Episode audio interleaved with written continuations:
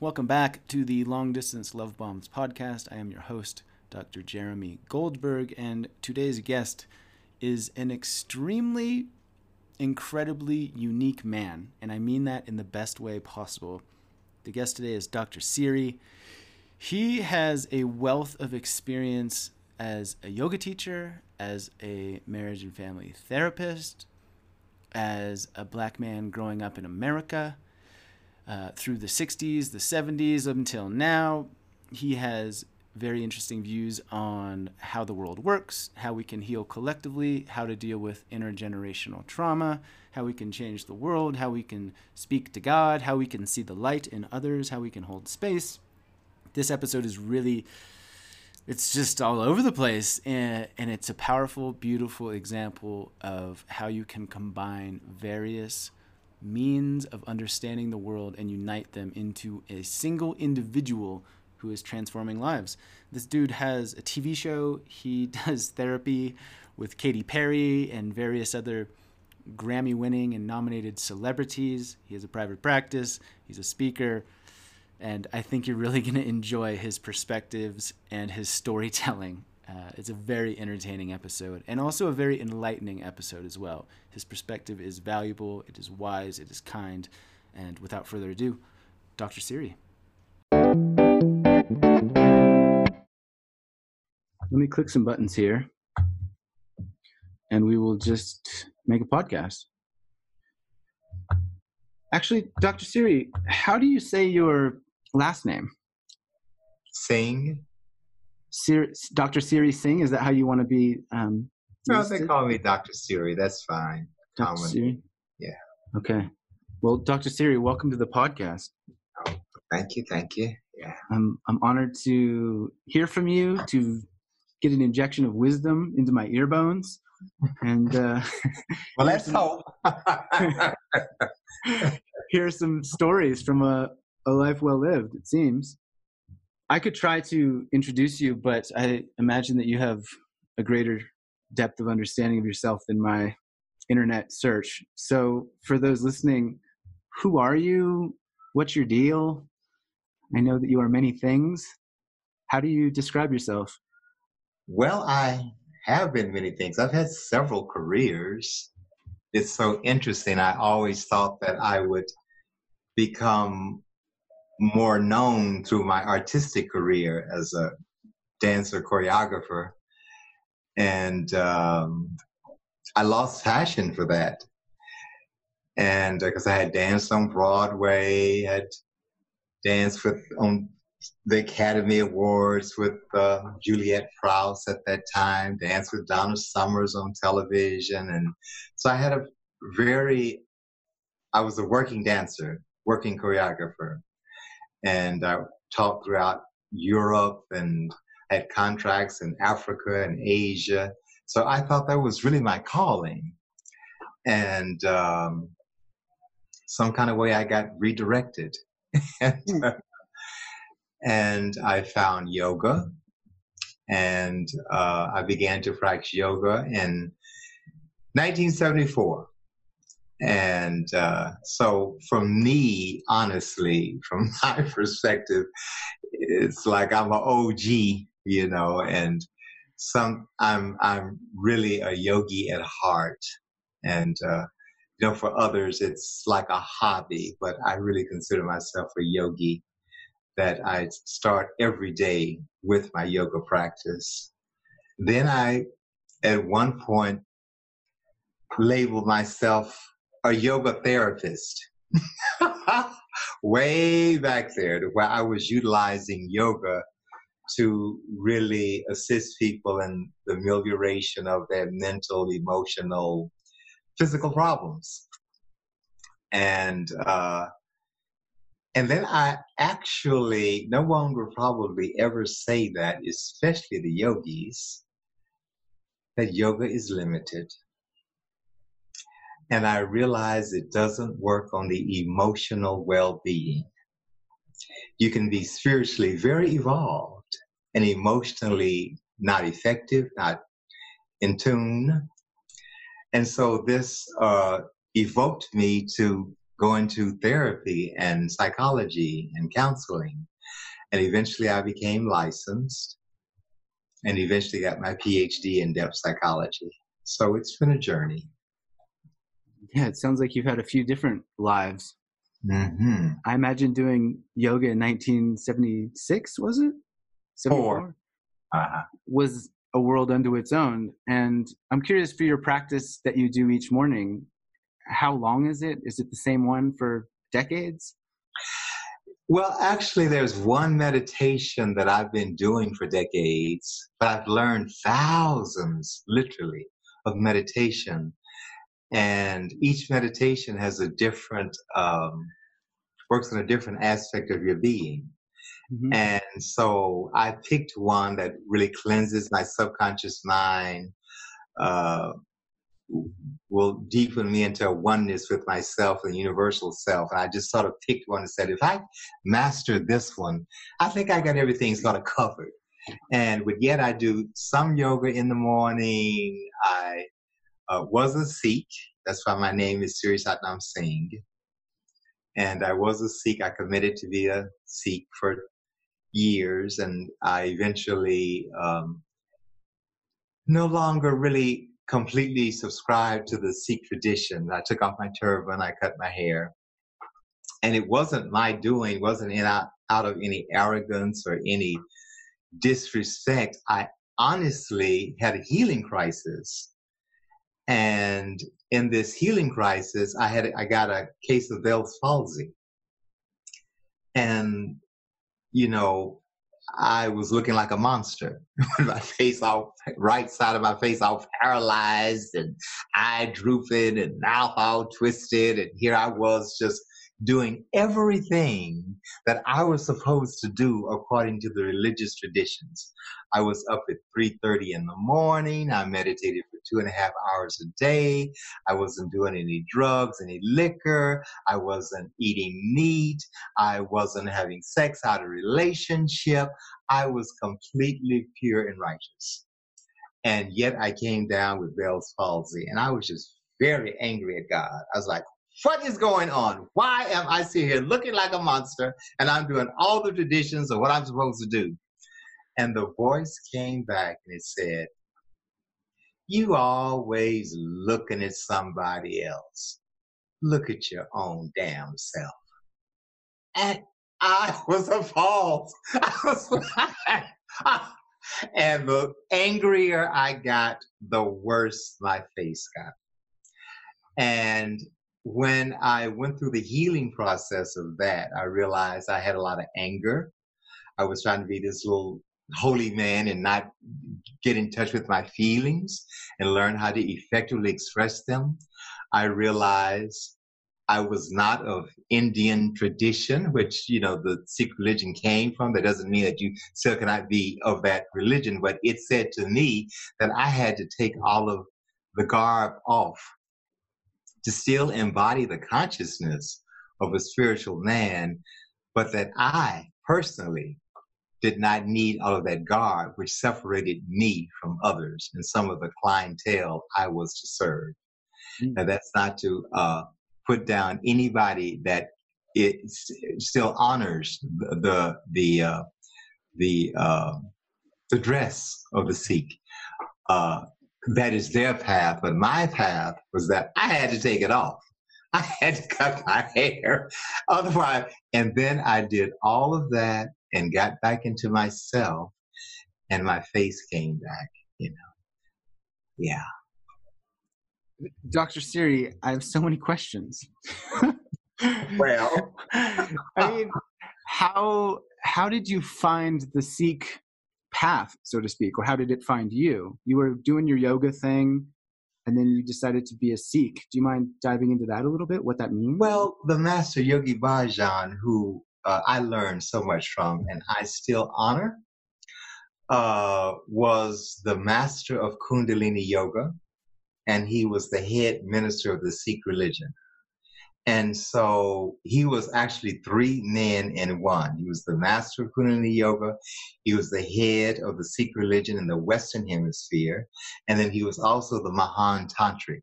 He was the only man on the planet that could teach white tantric yoga. And so when you studied with him, which I did for 20 years, that uh, it depended upon how what resonated with you as to how what you know you got from him. I got into the yoga, and I also became a Sikh. That's the religious aspect, and and so I'm still a yogi. I'm no longer can legitimately call myself a Sikh because I cut my hair and I don't wear the turban. The, the Sikh wears the turban, and you have your you have your five Ks: the kesh, the kata. The kesh is the uncut hair, the kata, which is you wear, or the kachera, the the underwear that you wear, um, the uh, which was sort of outlawed in a way. It's the knife that you carry. Um, because Sikhs will never attack anyone, but they will defend viciously the the women, the weak, the children. So I'm no longer uh, in in uh, in alignment with the five Ks. I'm not trying to consider myself a Sikh anymore. Mm. But I didn't throw all of the teachings out. I still read my banis. You know, like the Muslim has five prayers a day that they do, and the Sikh has five prayers a day that he or she does. And I still do several of those prayers because if it works, it works. so, yes. So you you kept what worked for you and you discarded what didn't feel aligned and have kind of formed your own path. And expanded it. Yeah, expanded it. I don't think I threw uh, the the garb I took away is so interesting. I wrote a letter to Yogi Bhajan when I went through this healing crisis. I said, "Sir, you are the greatest influence of my life right now. And I'm so grateful and I'm so thankful. But I said, in communication with the divine, I have received the message that I have to take off the garb, the garb. And he said, Satnam Singh, you will always be a Sikh. Says, serve people in love and God consciousness. You're fine. You have my blessings. And uh, you know, it's like so interesting that, you know, a lot of people saw him as rigid. He was not. Uh, he was not rigid. Uh, he was very disciplined. Um, and as a spiritual teacher, oh my God, talking about the real deal in terms of my personal relationship. Everybody has a different relationship. My relationship is that that man was really in alignment with the divine uh, I remember one time I was so depressed because he he could see he he had not just the eyes that we have, and uh, he didn't see your physical body. He saw only your light body. And one day he gave a lecture, and he said, "Oh, I went to another level today. I was going to the bathroom, and I." walked into the door. And I knew exactly what he meant because I had done this meditation. At one point, I said, Oh, I can't, I'm not a real healer. I can't see the magnetic field. And so I began to do this meditation to allow me to see the magnetic field. And after about two months of practicing it at, on a daily basis, I began to see the magnetic field. The gift was given to me. And then so I knew what he was talking about. When you develop that ability, you don't see any of this physical stuff. You don't see it's not you don't see it. It's nothing but light. When they say there's nothing but light in God's creation, that's what they meant. You don't see this physical stuff. Of course, he did not drive a car. He had a chauffeur. So when the ability was given to me, I was getting ready to get on the 101 freeway. And as I turned and my head to the left, the ability to see the magnetic field of the earth was given to me. And I couldn't see a car.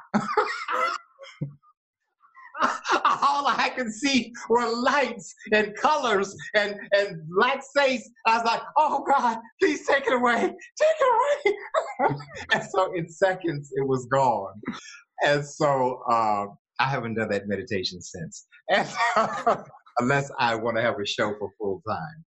And uh, so, yes, he was many, many men in one. And so I learned the Sikh tradition from him as well as the yogic uh, practice. And of course, I'm not the Mahan Tantric.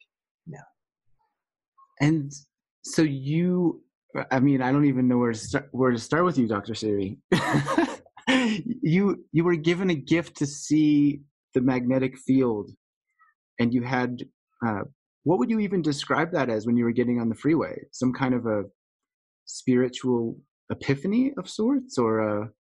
no? It was really. It's like you know, if you practice yoga, it's like uh, there are many siddhas that come along with the real mastery of it.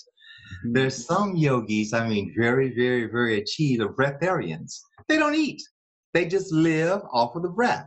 So those are called breatharians. And you get prana from the food, you get prana from the breath. And so there are certain traditions, if you just practice, that's the siddha that comes. There's this meditation, the, the magnetic field of the earth is that there was nothing but light. There's nothing but light.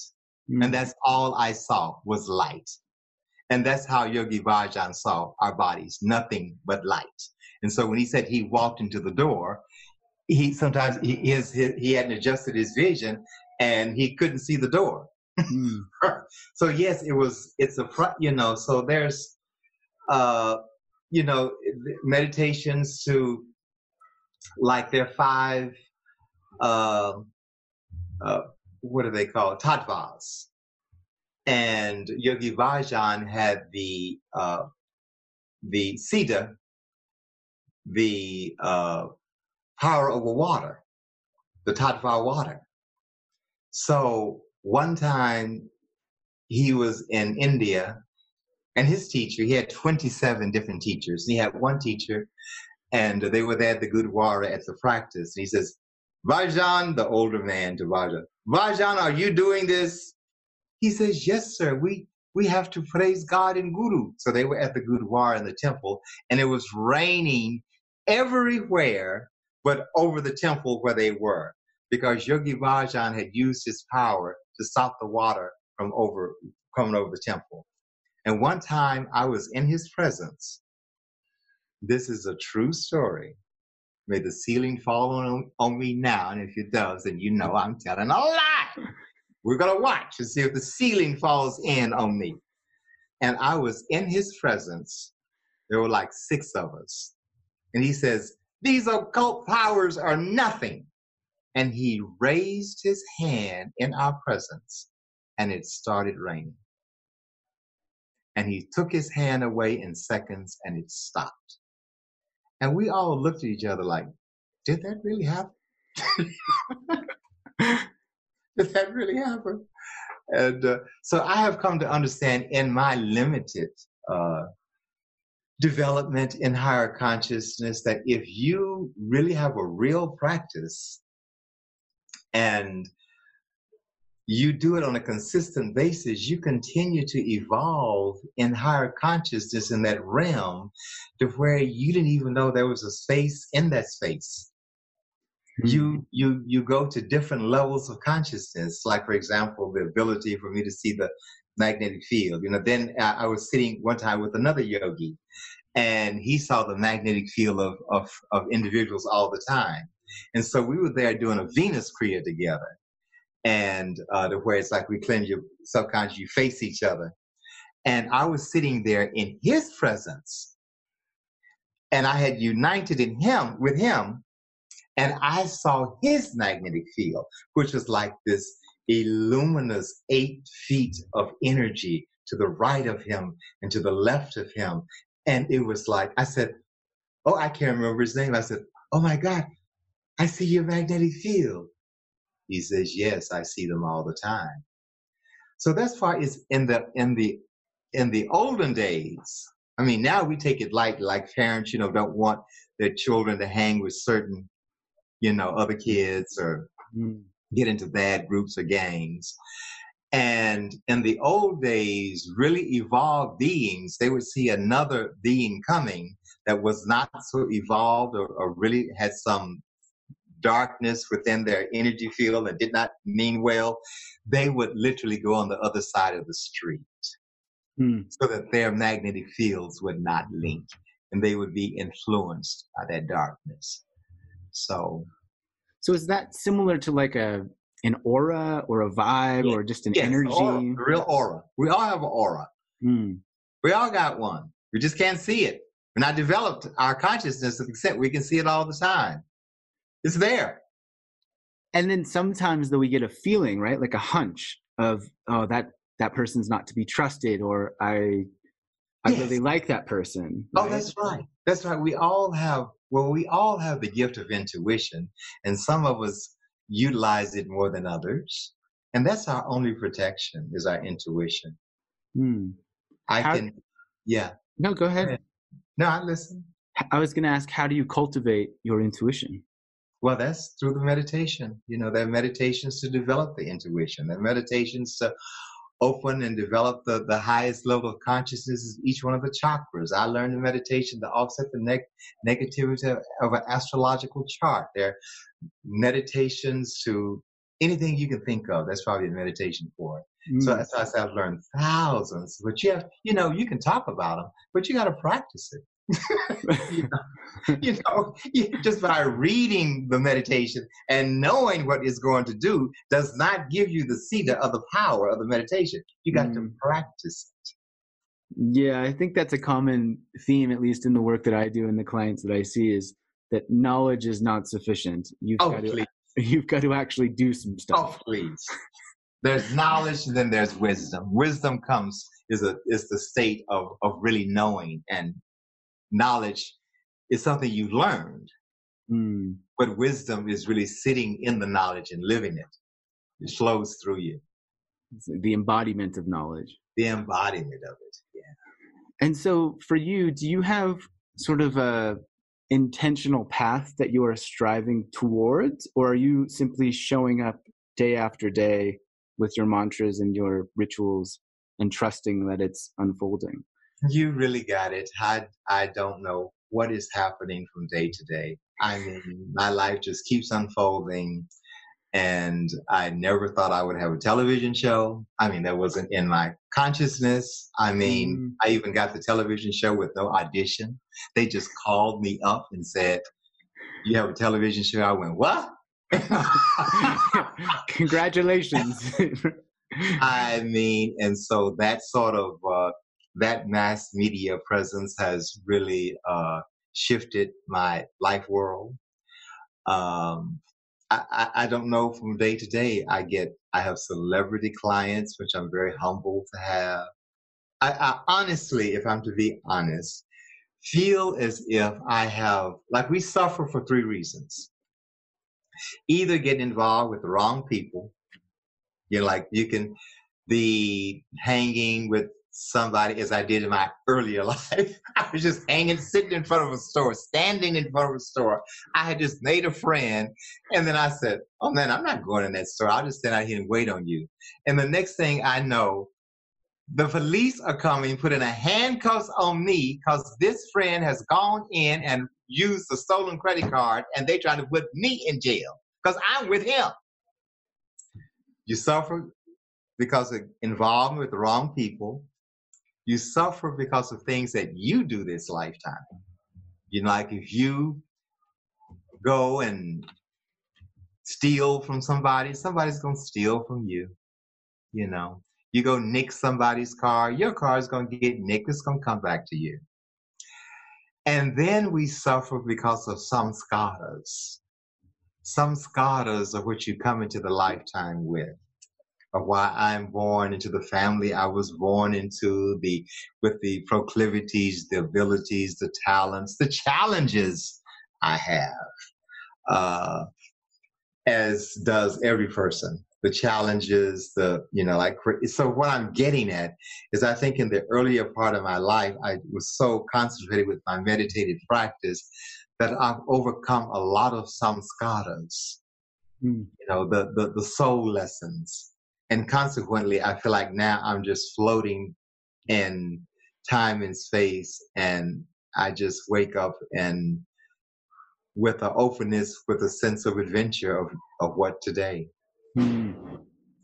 And I've seen you speak previously about um, coming into this life as a black man with that unique set of challenges and circumstances. Um, is that one example of what you mentioned there? Of course, that's a samskara. Yeah. Mm-hmm. Yeah. Of why you're born white, I'm born black, I'm born a man with, you know, others are born women, uh, some are born with uh, physical disabilities. Yes, all of those are samskaras. It's the, uh, the, uh, the soul.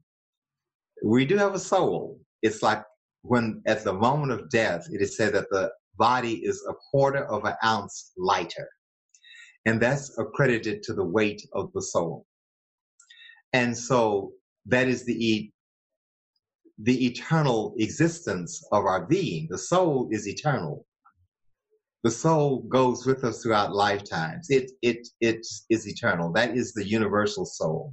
This planet is thousands, billions of years old. Yes? So, yes, the, the, we come in with life lessons. We come in with life lessons. And we, and if you do the spiritual practice as I have learned, if you do the dharma, which is the spiritual practice, you overcome the karma. Hmm. Can you give an example of the dharma? Dharma is practicing the, the spiritual practice. That's the dharma. Mm. Like every morning, I have for decades now been arising only if I was sick, not doing the practice, uh, doing the Dharma, doing my spiritual practice for a couple hours a day. And uh, it was so interesting. The last two weeks, oh my God, I was like, what is going on? I, uh, and I realized I work with an astrologer twice a week, twice a month, I'm sorry, twice a month. And uh, I went to her. I know when things like that happen to me, usually it's something even on another level as to why things happen. Like that week, I tried to gas up my car. I have a new car, and you just push the, the, the door for the tank uh, to get the, you know, to open up the, and the door wouldn't open, so I couldn't gas up my car. So eventually, two days later, I had to go to the dealer to get it serviced so I could put gas in my car. Then the new car, I went to the grocery store early in the morning. I got a text, so I pulled over. And while I'm returning the text, the car stops. The battery has stopped on a new car. Well, it's a 2018. Yeah. And it stopped. Okay, I had to get that fixed. Then I come home, my water uh, boiler is leaking. Okay, I got to go call the home warranty to get that fixed. Okay, I went into the bathroom. Uh, the sink in the bathroom was stuck. I called the home warranty people. They came. They said, "Something, sir. There's something in your sink. We can't." Anyway, a rat had gotten into the into the plumbing. Seven hundred and fifty dollars later, they got new plumbing. The rat out. Okay, thank you very much. Okay, I come home. I have a padlock door, a padlock on my door. It was broke. I had to get the home, uh, my, you know, handyman to fix that. I was like, what is going on? And then, so, I mean, this was all in a matter of just a few weeks. I knew this had, usually when this happens, I'm tuned in enough to know this is astrological.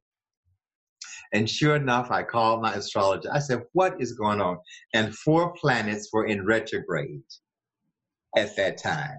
And so what I did, I amped up my spiritual practice. I added something new. And since that, I haven't had anything happen to me. I had to I had to get some protections like, okay, what I'm doing is not enough. Let me and then there's even like I said, there's a meditation to even offset, like I've learned in doing the spiritual practice, you can offset the negativity of an astrological chart. And that's what I was able to do in that moment because it was letting me have it. yeah. The planets were letting me have it. yeah. And so how do you how do you do that?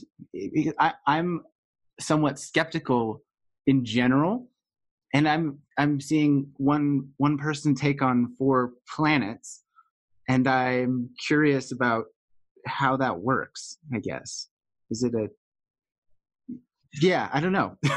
well, I didn't think of it you know, in sort of some kind of egoistic way of taking on four planets. But I realized this was beyond my limitation of being. So I went mm. to the energy that created the stars. And I, I meditated and relate to the energy that creates the stars. I went to the source mm. in my meditative practice. That's what I mean when you can get a meditation that offsets the astrological charts. So you have to have a real practice. Like, for example, if you go to the gym and you want to develop your arm muscles, and you just walk around a bottle of water three times saying, Oh, I'm going to develop my arm muscles this way, someone is a little delusional and you don't have a real practice. Mm-hmm. If you go to a trainer and they say, Do this lift every day, and this is going to work on your muscle of your arms, okay. You got a real practice. I have a real practice. Mm so it allows you to go deep within to the core of who you are i suppose like the core of who i am that which is greater than i am you mm-hmm. know uh, often things come through me that i consciously in my limited knowledge do not know i go where'd that come from and uh, like you know sometimes i can work with individuals and i just see them on skype and before they say anything, I'll just go, my God, who drained you? And they go like, oh my God, how'd you see that? Or I worked with one client the other day and she just came online and uh, I had never ever met her. And she's a real high tech lady. And she said, uh, you know, very powerful. And uh, and she says, Oh my God, we've only been working together 20 minutes and I'm afraid of the next 30. so all of that is beyond me, you know, and I have enough sense and humility and grace for none of this to go to my head. Hmm. Yeah, and it, I bow my head.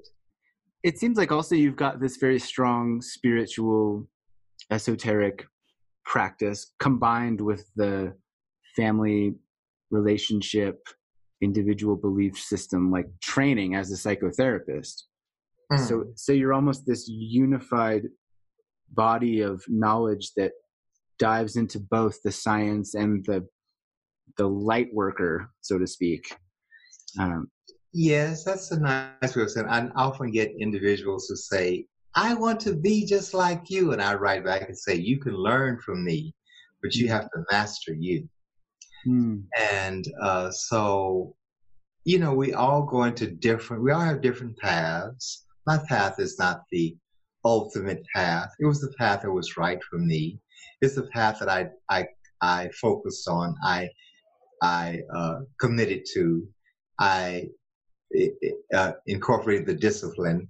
And so I have reached a level of development because I have committed and uh, to spiritual work I did I didn't try to fumble through school with my graduate work. I really read my books, I wrote my papers, I did my research. So I've come to, I know how to bow my head and uh, to learn from the learned. So that humility has been cultivated throughout your lifetime. Uh, well, you know, you get knocked down enough. I read I, I read something from Marianne Williamson one time, and I just always remember that. She says, The last time I got down on my knees, I decided to stay. Mm. I love that. and so that also it seems like as a strong core tenet of your personality of your of your life of your work as well of the humility to recognize the other when you're working with them, um, the humility to recognize the systems that we're a part of, the the culture, the society, etc. So, how do you humbly change the world, so to speak? Well, humbly. humbly How do you stay humble and then also claim your gifts and your power, I suppose? Well, I do what I do and I I I, you know, try to stay in alignment with what wants to be done through me. Hmm. Like I think more can be done through me than I have an awareness of. And so I surrender to that. You know, it's all right. So I wrote a book. Okay. Um, I'm told it's it won an award that is going to be made public in August. I can't tell anybody until then. It's really a very uh, respectable award that it won. Um, I'm here in a podcast with you. Who knows who's going to hear this and be positively impacted? I started getting more involved on social media. I really, uh, you know, don't completely understand it, but I'm learning it. You know that it does reach a lot of individuals. Uh, I I didn't really get into a blog, but I started one for a short time and realized, eh, I don't think I want to do it.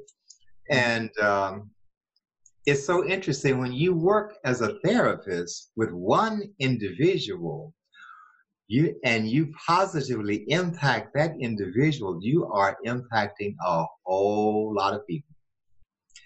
The whole understanding of particular of family systems is that if you work with one member of the family you're changing the entire dynamic of that family we uh, as family therapists we understand that there is a virus within all of our families.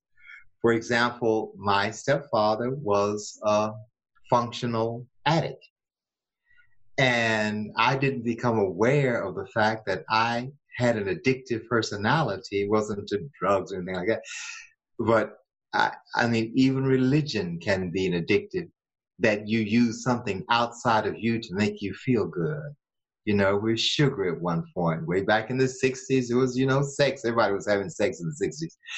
And I became aware that I was a little emotionally disconnected more so than I thought I was. And um,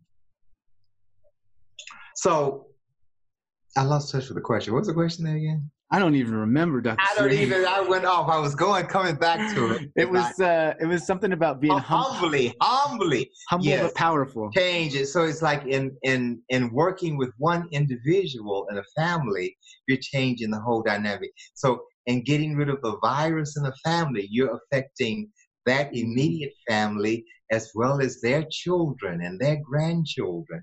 Like I can listen to one individual and I can go, wow, there's addiction in your family or you were sexually abused and if you trace back that intergenerational family therapy that virus is in the family.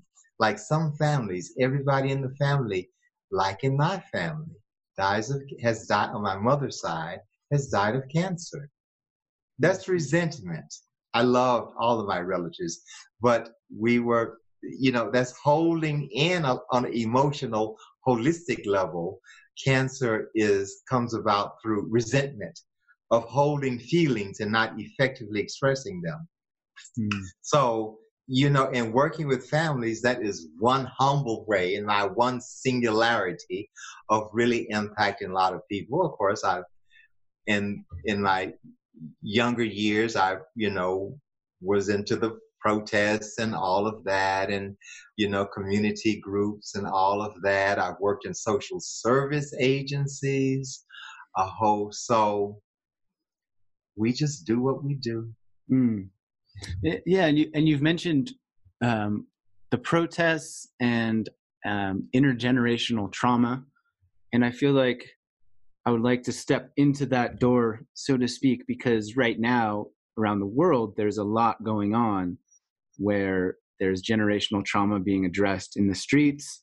There's sort of a virus in our culture or our society being exposed, and there's a lot of uh, there's a lot going on. There's solutions being proposed, um, and I'm curious for your perspective as uh, as a healer, as a therapist, as as a black man, as somebody that can see the light in people. Uh, what are your thoughts? How do we move forward and and try to do this collective healing together? I think white people need to start study Black history. I think we can start there. Mm. I think they need to study Black history as much as Black people need to study their history. And then I think that question will become a little less prominent of what do we do. I don't think they know what has been done. Mm.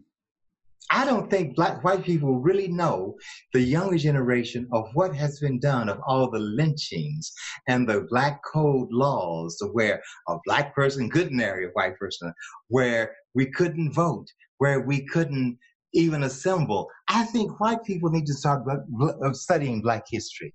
Let's mm. start there. Let's start there. Mm. I think it's okay. a fair a fair point, so that we're on the same foundation. You're on the same foundation, and you can quit, and then it can stop being our problem. Hmm. It's like uh, I find that white people are very uncomfortable talking about race because all of a sudden we become black and they become white, and then that that is a tension of opposites. And then I think Black people do not enjoy talking to white people about race because they don't want to admit that anything is wrong with them. They want to feel comfortable. They want to feel safe. Excuse me? Excuse me. So Black people don't like entering that conversation because then white people get very defensive well, I didn't do this, but no, we're talking about you individually, but you live in a society where it's white solidarity and you're benefiting from it, and you know nothing about the history of what's been done. And so you have to take a collective understanding of what has been done and quit taking this defensiveness that I'm not the problem. Hmm. And again, that comes with a massive dose of humility, it sounds like from white people, which we don't often experience. Right. No. And that's perhaps part like, of the problem. It, it, it, so it's like if you got white power, you've got to understand you got to give it up. Mm-hmm. And you got to get into some humility and understand how am I unconsciously contributing to the systemic racism? How am I unconsciously benefiting from it? Because you're so much a part of it, you can't see it. Mm-hmm. Like, for example, you know, and black people see it all the time. There's not one black person that escapes it. But just a week ago, just last week, my uh, young fellow who works with me on my social media, who I respect very much, he drives a 2020 because he's doing well, a 2020 uh, BMW he got stopped by the police and he filmed it. He was doing nothing. And the first thing she said was, Is this your car? And the, he said, Yes, ma'am. Second question, she said, Are you on probation or parole? That was a week ago. I was working with an African American gentleman not too long ago, and he was very jittery. And we're talking someone that's very achieved in his life and and you know, power man. And he was very jittery and looking around. I said, What's going on, sir? He says, With so much going on these days, I just saw some white people that I was just getting a little nervous. So yes, there is no you you know. Eh, so if a black person, like I was just talking to somebody the other day, I said, you know, I had someone visit me. I had a little social distance and gathering of two people. we were sitting away from each other, and uh, one of my friends drives a Tesla, and uh, he came over. He came in the car. He came in. He says, "Oh, you know, wow." Your neighbors looked at me like, you know, how the nerve I'm driving a Tesla you know, little thing, you know, so we see it and feel it all the time. But so if a African American black person says, I experienced this, and for you to invalidate, not you personally, for a, a Caucasian person to invalidate and say, oh, that just, you know, you're just being sensitive, or or you're you're not looking at it right invalidates us and, and sustains the system of white of of, of uh, white solidarity, white supremacy, and the systemic racism. It mm-hmm. sustains it. So anytime an African American says, "I experienced this," da, da, da, da, da, you're to listen in grace and humility, and not become defensive. Mm. And to understand that you're part of the problem. I don't care how many, whatever you got, black friends you got, you're part of the problem. Mm. Because if you're, you're benefiting from it. And so until you learn some black history more than I know, then uh, I don't know if I. okay? Am I sounding? How am I sounding? you sound wise and wonderful. Okay. okay. Yeah, because I've been black many a decade. So Mhm. I've seen the civil rights movement. I was here. Well, let's start before that. Let's say I lived in Jim Crow. Mm. So I have gone to bathrooms marked colored. I lived on in in Texas. That's where I was born, where we could not go on the other side of the tracks because that's where the white people were. I experienced the civil rights movements. I experienced segregated schools. I experienced, we can come on down to the Watts riots, the, Rod, the uh, Rodney King, where I was aware with the Rodney King incident, up until that time, white people don't get to go to jail for killing a black person. They're just now putting them in jail. Just now. We're in 2020. We've been here since 1600 and you've been killing us. And you just now go, just now get charged. What can we do? Excuse me? okay, what can we do? Just now go to jail and still we're waiting for them to be convicted for killing of taking a black life. That's still like they beat the doo doo out of Rodney King in the streets on video and they were acquitted. Mhm. Excuse me, what can we do? Mhm. Is that the blind, the, the, the blindness of what of, of, of racism? Is that the blindness? And the nonchalance, the caring, and it's only through when something gets riled up and white people become uncomfortable that then they start asking the question, what can I do? It's been going on for years. Mm. What can I do? I'm sorry, I got a little perturbed. I like it. Get as perturbed as you want. You are you are allowed to feel whatever you are feeling on this podcast. Um, so you've had obviously an extensive history through multiple decades of this stuff. Um, do the last few months feel different to you? Are you more optimistic than you used to be? Is it more of the same? it's so systemic. I mean, like what I'm talking about is like black people, white people still haven't read a, a black history book. I'm not saying generally, but you know, that's not part of your, your race, your socialization. Mm. So we still are, are working with black people having experience and white people saying, what can I do? Because they don't think it's a problem. The ones that are conscious, I know there are a lot of conscious white people that really want things to change. We can see in the streets these days. That's just not a black uh, uh, Mm. protest anymore. There are a Mm. lot of peoples in the street. So this is the young generations, like you know, prob- also doesn't know the history, and because we barely even know the history. Mm. I just mentioned the black codes to some of my friends the other day, and they're like, "What is that?" And we, okay, the black codes. These were the laws that were written in 1865, right after slavery. Have you ever heard the black codes? I have, Okay, but I'm good. I'm eager for your lesson nonetheless. Well, anyway, they were written right after the 18 after slavery to to maintain white supremacy and to keep the blacks in control and to validate racial inferiority. And so, I mean, and those things, those lo- those were the laws of the land, and some of that is still filtered and endemic within in the, throughout the culture. Mm. You know, for example, you could not testify against a white person in court. That's almost happening these days, Mm. to where black boys have been killed, and our testimonies almost fall on deaf ears. What's going on? Black people couldn't be on the juries. I haven't investigated to see with these juries how many black people are on the juries. I haven't investigated that. I need to investigate that and see whether all of these black boys have been killed and they have these court cases. Are there any black people on the jury? Yeah.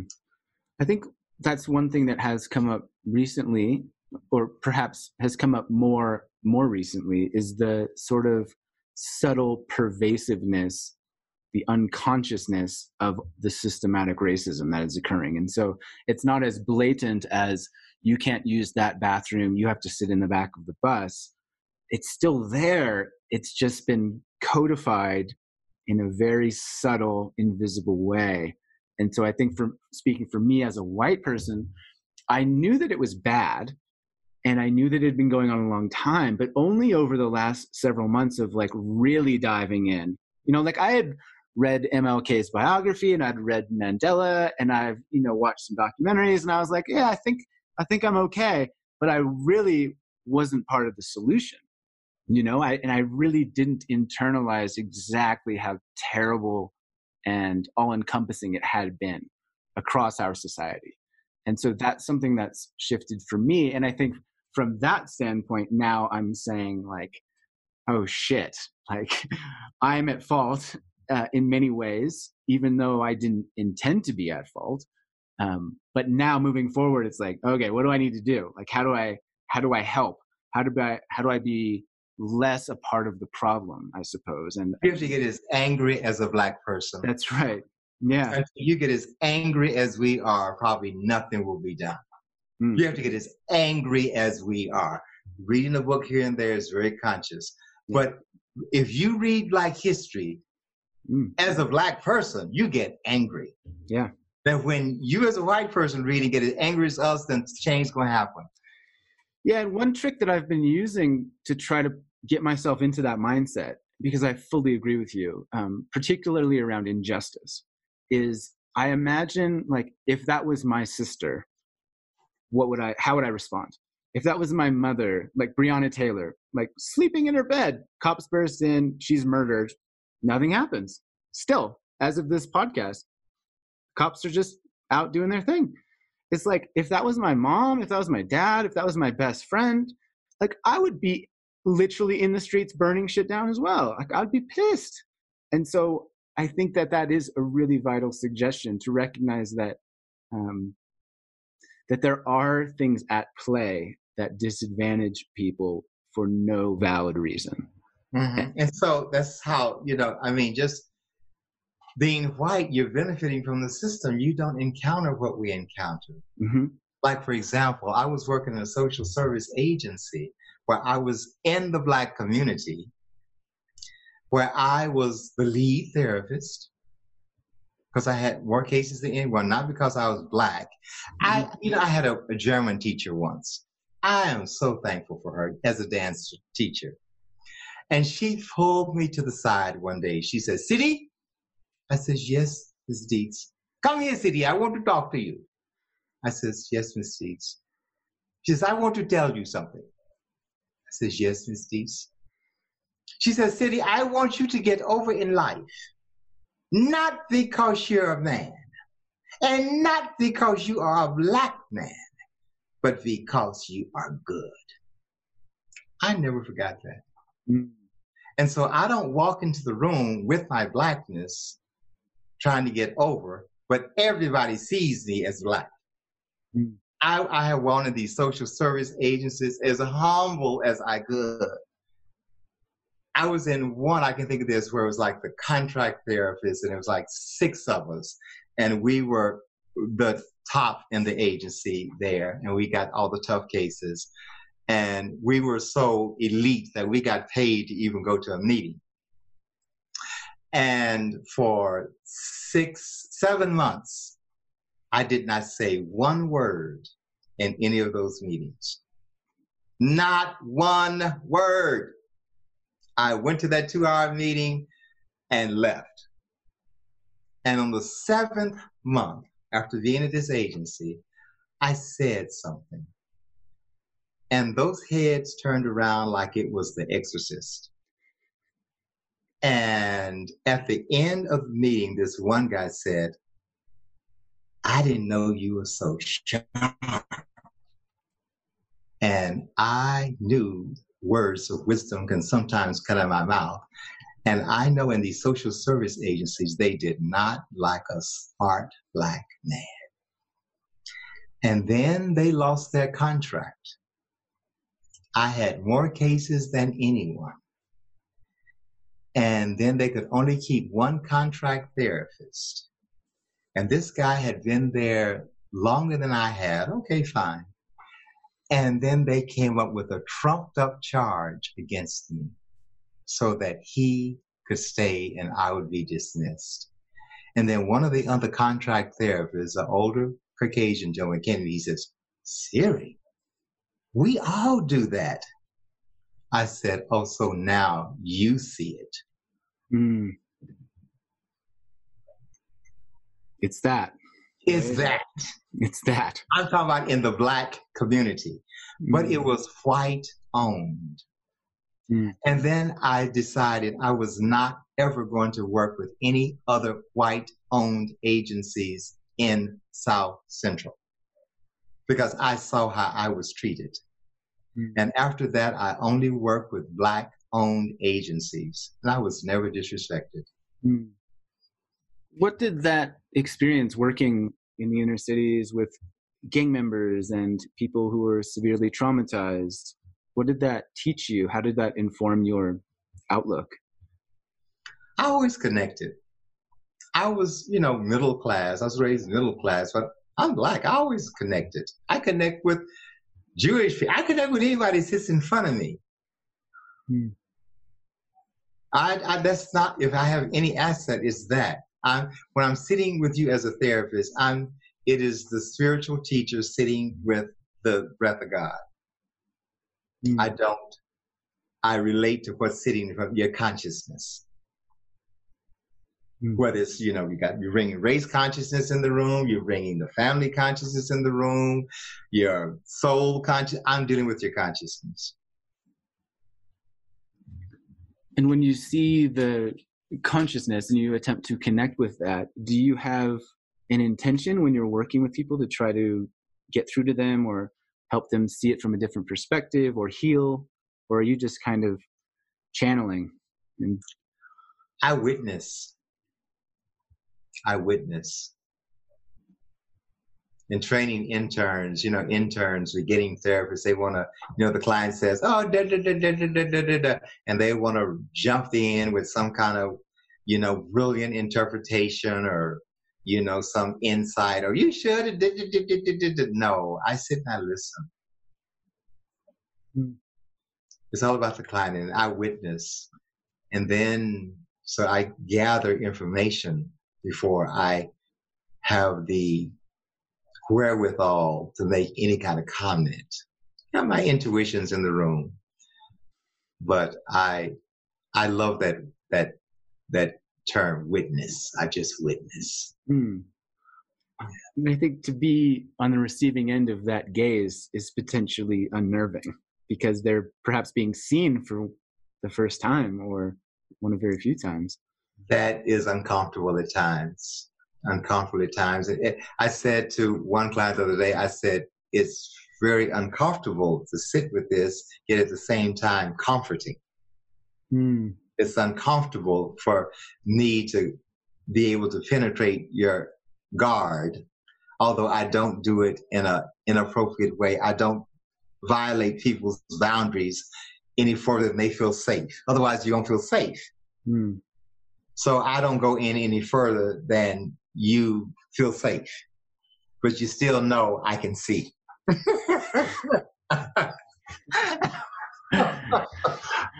and that's and I, I play crazy well.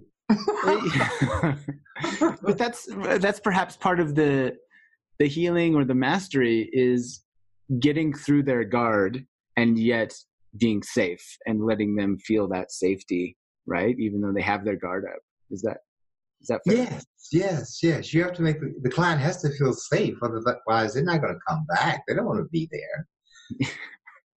you know, if you don't feel safe with you. That's mm. the first thing you have to, you know, in engender is is a a, a safe environment. You know, mm. and, and was it in object relations? They call it a safe holding environment. You have to hmm. create that mm. before healing can take place. Does that same principle scale up when we're talking about healing a society or a culture that's torn apart? Well, what levels do we go? You know, there's legislation, there's a level, there's education, there's, you know, there's, um, there's the streets. The streets, they're toppling statues. I'm, mm. you know, there's uh, the healthcare system, you know. So, uh, you know, there's, you know, getting in positions of power, you know, it's, it's so many levels to go at it. I mean, this systemic race summit, she's no joke. She ain't like, you know, we're just gonna lay hands on you today and you're gonna be healed. Oh no. This is a very intricate, well woven, you know, system that is gonna take years, I think, to really completely, mm. you know, uh, eradicate, you know. Yeah, we've got a lot of momentum behind us, don't we? There's momentum. I see, you know, like for example, after the Watts riots, what I saw personally, and it's like I see sometimes individual African Americans benefit, and I see some systemic changes in the system. You know, like for example, those that are in, you know, have certain credentials, they are often in place to benefit mm. and be part of the system. You know, at a in a more powerful place. Um, I've seen, of course, some, you know, like affirmative action, some laws are changed, you know. All, all, so it's like each, you know, but it's, it's, it feels like sometimes it's just several pebbles in this big ocean of racism that we're just throwing pebbles in, you know. It's, it's really very, yeah, it's going to take consistent, concerted effort mm. in all aspects of this system the education, the legal, the healthcare, uh, the mm. social, you know, like, you know, you know, we still live in segregated communities. Mm. I'm not saying that we should live, but I'm just saying, I'm just pointing that out. Mm. I mean, economically or economically, socially, maybe feel safe with each other, you know, it's not really an integrated society, not really. Mm. You know, to where we're just, you know, it's it's like what is that? Uh, that candy. I don't really eat candy. That candy that got all kind of colors. You know what those candy? Those Skittles. Skittles or whatever. I don't know. Like I don't eat candy either. I don't eat candy. but can you imagine just putting your hand in and having no prejudice and just the red is just as good as the yellow it's just as good as the we're not there no we're not there and that may take a minute to get that where we really it's just oh wow mm. instead of oh yeah mm-hmm. when you talked earlier about a potential first step being learning about history or reading and, and, these kinds of things. Do you have any recommendations for books or teachers or resources that you suggest?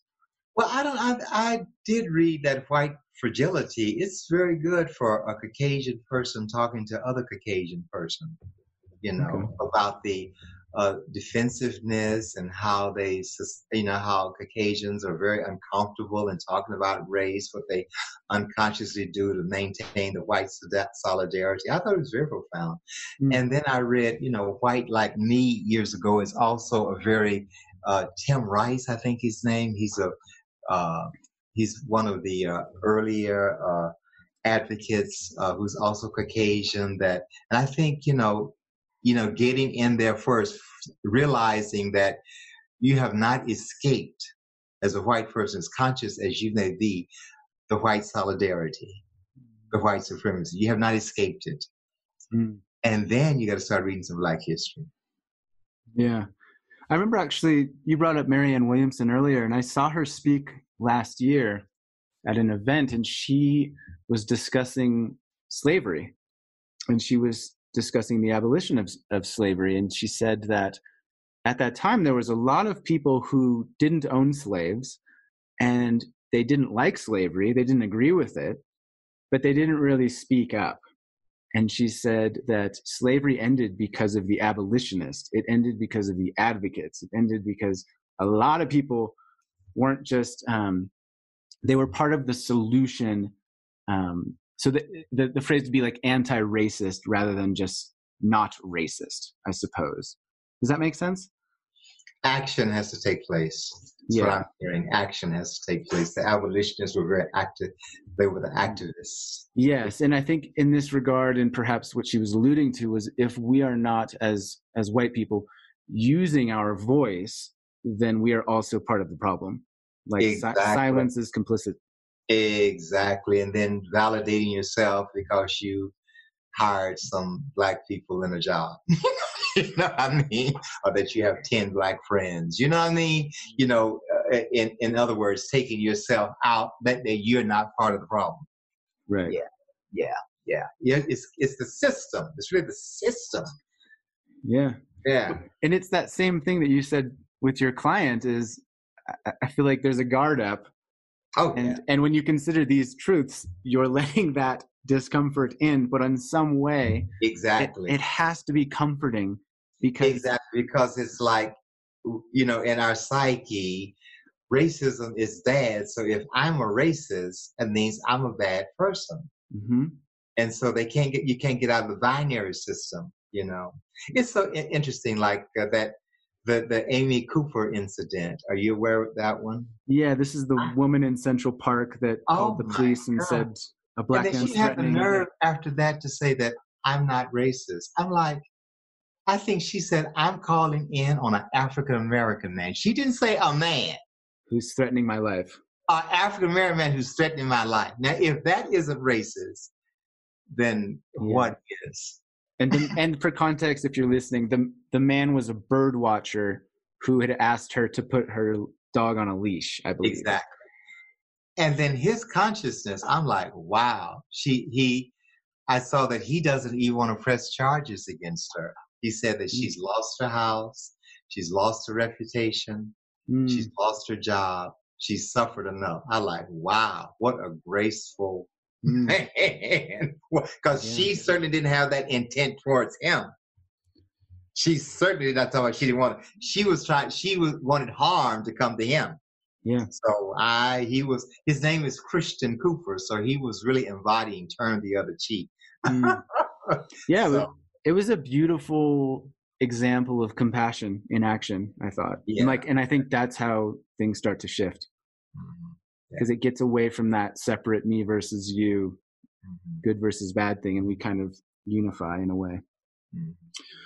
Well, Dr. Siri, I'm conscious of your time. You've given over an hour now. Thank you for your words of wisdom and all that you do and are. Are there is there anything we haven't covered that you? Oh no, I, it's enough. enough. um, and I will um, I'll include links to the books that you recommended, and I'll include links um, to your Instagram, which I believe is Dr. Siri now. yes, yes. um, and your website and all of that. So if you're listening, you can click on the show notes and check out more of Dr. Siri and your TV show that was briefly mentioned. Do you want to just say what that's called and how people can find it or what it is? Well, it was on the ther- It's called The Therapist, and uh, it was on Viceland, and I'm. Uh, it's on YouTube now. Uh, all of the episodes where I interviewed uh, Katy Perry and uh, other celebrity musicians, and uh, well, you didn't necessarily interview them as much No, as I like, did actual make, therapy. make It them was cry. real. It was it was real therapy. The dolls tried to run. and, and those three eyes all right they're like oh well but you do it so gracefully you know you you and and it's like i still do not uh go beyond one's guards and boundaries it's like Mm, i can tell when they're saying i'm scared but come on in mm. Versus, okay, that's enough. We'll save it for the next the next session. Exactly. if that comes in my psyche i do not go any further Yeah, and it's a it's a fun. I watched a little bit of uh, yeah. the episodes. You've got clips on your Instagram. It was pretty amusing to watch. Yeah. Um, do check that out. Uh, okay, Dr. Siri, thank you again. I appreciate okay. you, and uh, I'll talk to you soon. Okay, bye bye. Take care. Thank you very much. Who, right? I warned you that dude is very knowledgeable and supremely interesting. Mm, you can check Dr. Siri out in the links in the show notes. I've included his, his Instagram, his website, the Therapist TV show that he does, and, as well as those book suggestions.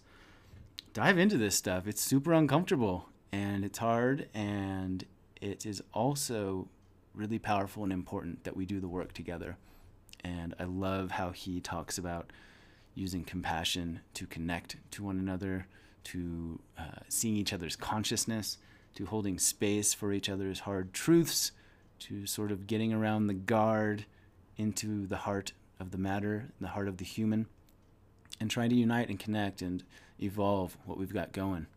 So thanks for listening. I appreciate your support. I appreciate the kind words, the five star reviews, etc. Go and do the work. Go and have some fun, and let's try to make this world better, okay?